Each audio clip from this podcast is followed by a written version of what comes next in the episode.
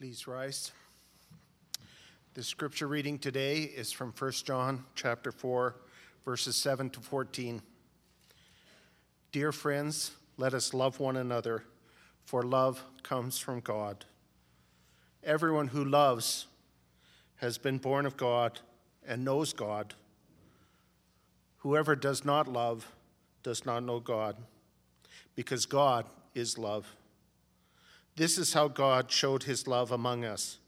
He sent his one and only Son into the world that we might live through him. This is love.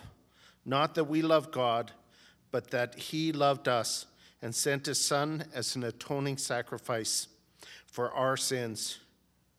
Dear friends, since God so loved us, we also ought to love one another. No one has ever seen God, but if we love one another, God lives in us, and his love is made complete in us. This is how we know that we live in him and he in us. He has given us of his Spirit, and we have seen and testify that the Father has sent his Son to be the Savior of the world. Praise be to God.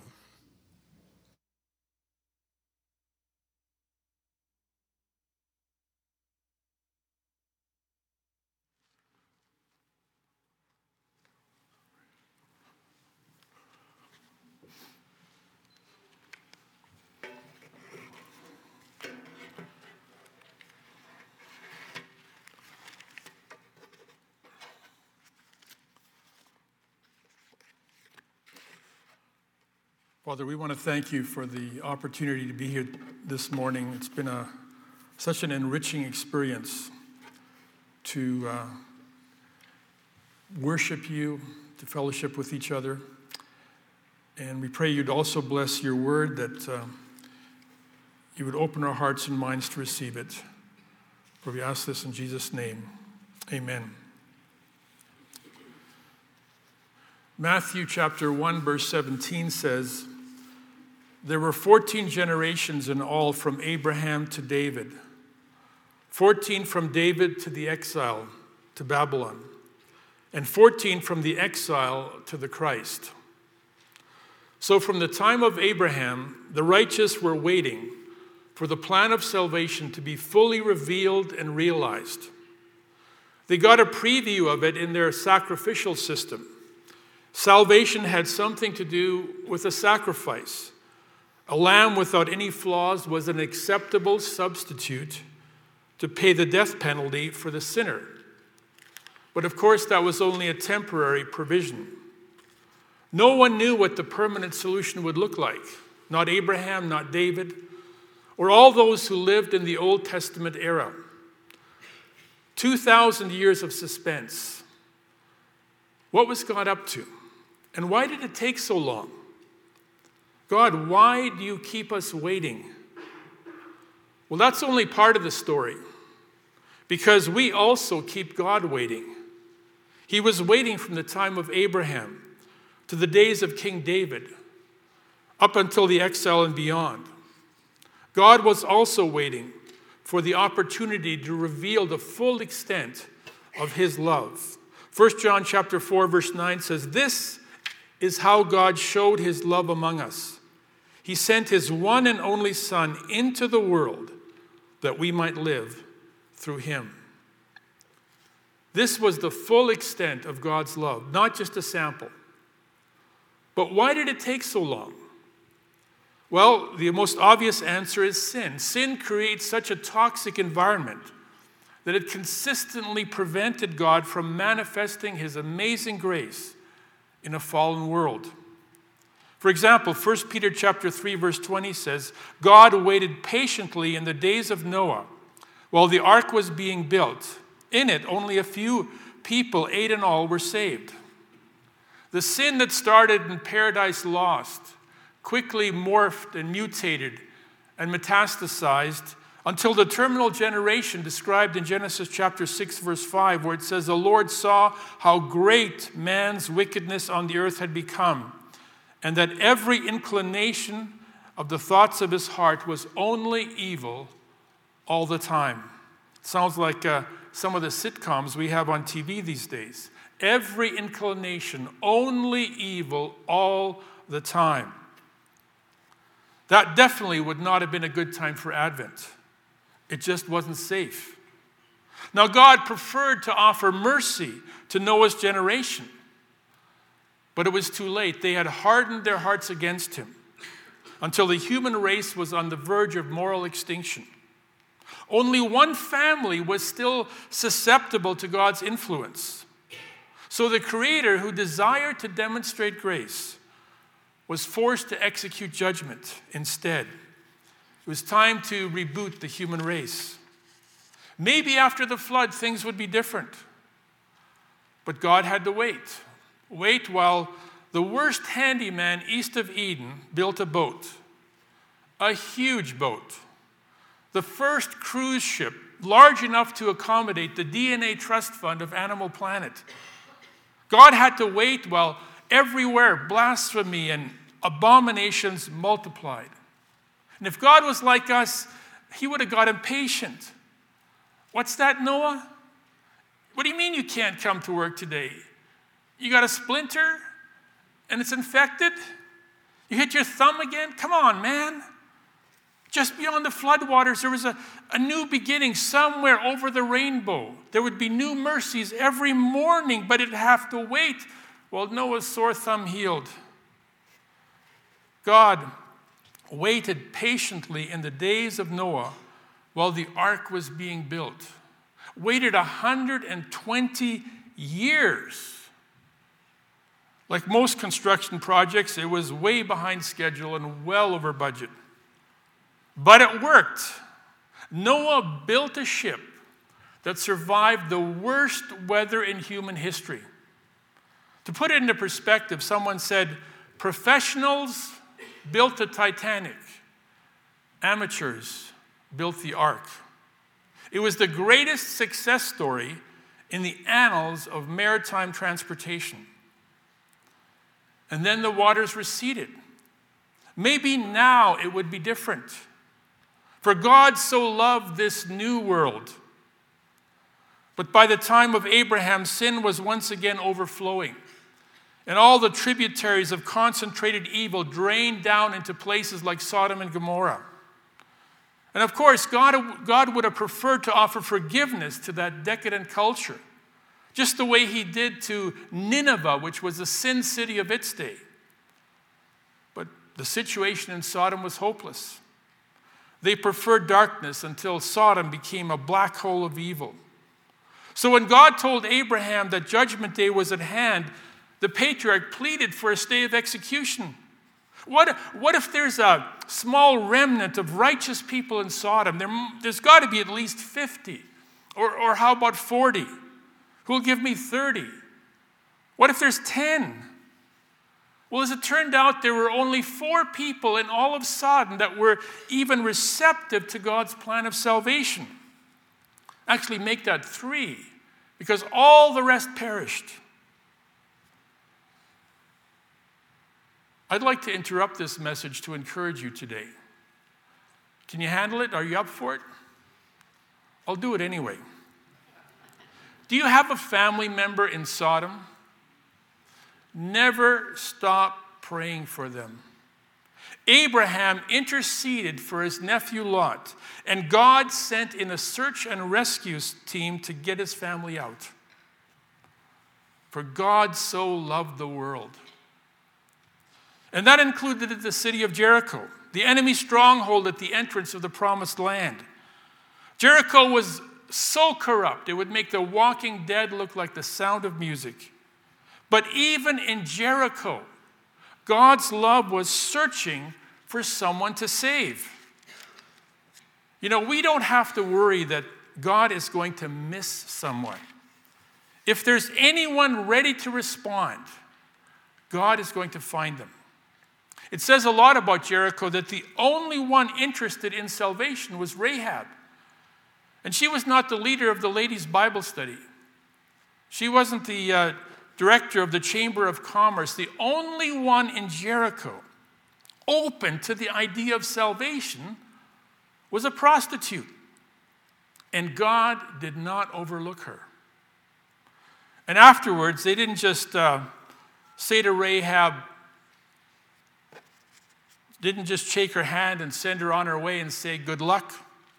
They didn't put her on the fringes and tell her, We're watching you. Better clean up your act.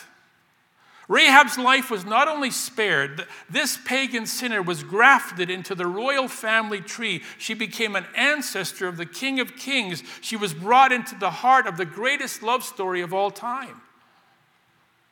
I think you call that uh, amazing grace. That same love was available to all in Jericho, but only Rahab was open to receive it.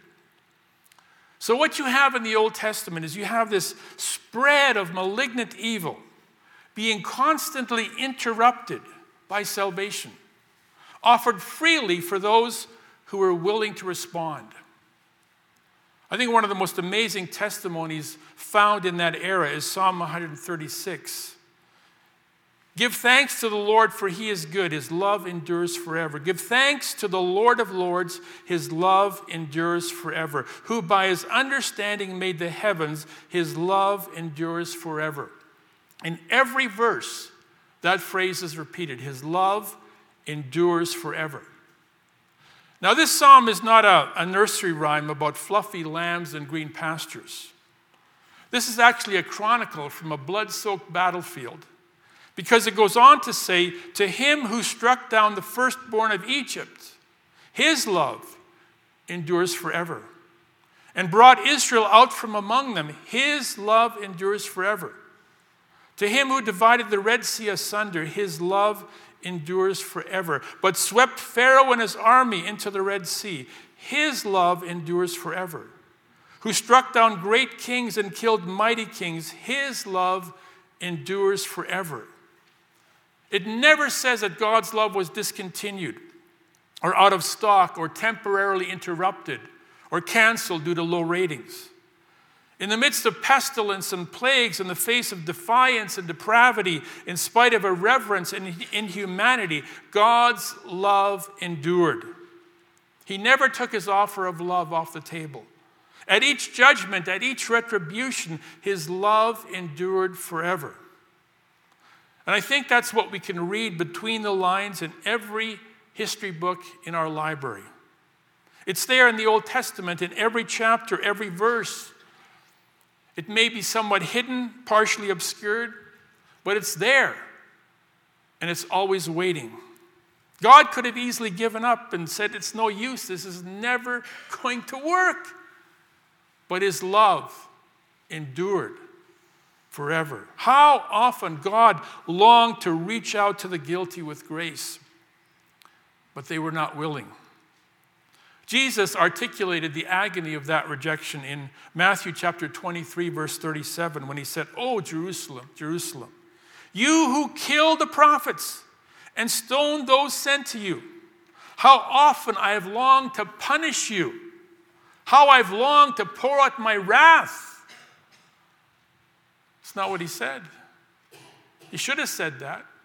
But Jesus said, How often I have longed to gather your children together as a hen gathers her chicks under her wings, but you were not willing. They were not willing. So God had to wait. 14 generations from Abraham to David. 14 more from David to the exile, and another 14 from the exile until it was finally time for God to reveal the full extent of his love. And this is how God showed his love among us. He sent his one and only Son into the world that we might live through him. How amazing is it that when God made a personal appearance on this rebellious planet, it was not for Judgment Day. He hadn't come for vengeance. He came unarmed. He was unable to defend himself. He was helpless as a newborn infant. Not very intimidating. No one could interpret that as a threat. The love that was available throughout the entire Old Testament was now fully revealed, and this was not just the beta version. This was the full, unabridged program of divine grace. The Word had become flesh and lived for a while among us, and we saw the glory of the one and only Son who came from the Father, full of grace and truth. Here he was, Emmanuel, God with us. No more waiting. But why now? Was this a better time and place? Scholars have suggested that the world was well designed for the spread of the gospel in those days. The Roman Empire, was kind of like the internet of its day, connected all these different cultures. So travel was easier, ideas could spread faster. But was this really a kinder, gentler world? Were they more receptive? Was this a better time for a child to be born? Bethlehem was a nice neighborhood. All is calm, all is bright. Maybe they had the lowest crime rate in Judea, no violent incidents. Would he be safe now? Well, not really. In fact, God entered our world not in a safe house, but in, in an unhygienic stable filled with the kind of bacteria that could easily harm a newborn. This was Bethlehem. It was located close to the heart of enemy territory. Jesus was born in the jurisdiction of a raving psychopath named Herod. If you were to compile the names of the most dangerous and deluded people in history, Herod would make your short list. And he was the one who would soon put the baby on top of his hit list because Herod despised grace. He wanted nothing to do with salvation. He tried to stop the whole thing before it got started. But he failed. When Herod sent his stormtroopers into Bethlehem to slaughter the male babies, Mary and Joseph had already escaped. So Herod failed. But it would be the chief priests of the Sanhedrin who would eventually take care of this unfinished business some 30 years later. You see, this is the verdict, John 3:19. Light has come into this world, but men love darkness instead of light because their deeds were evil. You see, wherever there is sin, God is not safe. That's why we can't invite Jesus into our hearts until we're willing to repent of our sin and receive forgiveness. That's why we have to keep confessing our sins so that He can cleanse us from all unrighteousness because God is not safe wherever there is sin. This universe isn't big enough for God and a sinner like me, and neither is my heart. So one of us has to die. Or better yet, both of us have to die. 2,000 years ago, Jesus, despised and rejected, was crucified on Cal- Calvary. And now it's our turn. Romans 6:11 says, "In the same way count yourselves dead to sin, but alive to God in Christ." Christ's death provided fully for our salvation. But it's our death that completes the transaction. We have to deny ourselves, pick up our cross, and follow Him. We have to die to sin and become alive to God in Christ. That's when we can finally begin to understand this love that God has for us. Because sin refracts and distorts God's love until we become afraid of Him. It's salvation that restores the focus so that we realize there's therefore now no condemnation for those who are in Christ. It was a long journey for Mary and Joseph from Nazareth to Bethlehem, but even longer from, for God 14 generations from Abraham to David, another 14 from David to the exile, and then another 14 from the exile to Christ. In all that time, God desired to demonstrate his love. But so often, sin prevented it. And we know what that's like.